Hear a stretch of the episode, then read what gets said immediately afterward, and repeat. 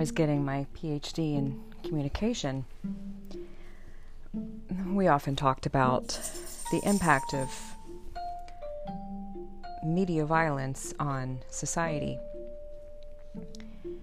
And although there has been a tremendous amount of research looking at it, the conclusion is that media is just one factor. And so it's this nexus of mediating factors that contribute to the overall violence in society. So it's it's a violent media, violent songs, it's the economic impact, all that other stuff. And, you know, just isolating one doesn't doesn't reduce the violence, although it can. And we can also look at the amount of stress in our own lives. I was listening to a podcast on anxiety yesterday, and he talked about, um, you know, all these ways that stress and our addictions can really pull us into a frenzy. And his his research is just looking at mindfulness, and he says if you really look at a particular habit of yours that you want to get rid of, you look at what are those triggers.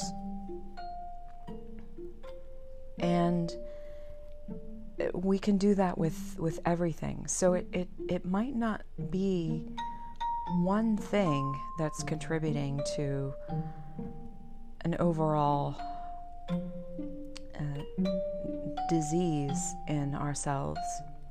It might be several.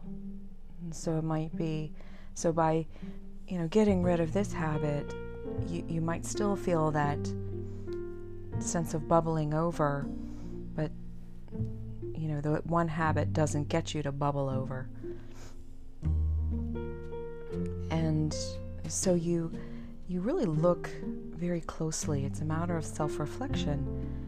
Look closely at some of the things that cause you to bubble up. And those are the points of inquiry.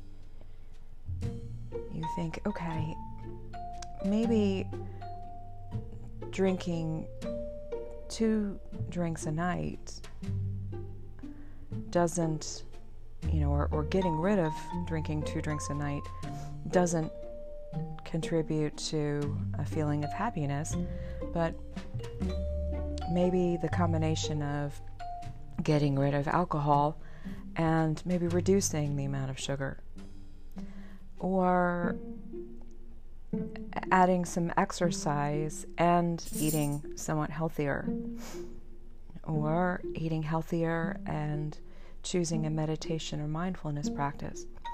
So, so in the same way that a one sort of habit or one sort of bad habit might contribute to your overall feelings of dissatisfaction or dis-ease, Um, some beneficial habits, some beneficial practices, you might not feel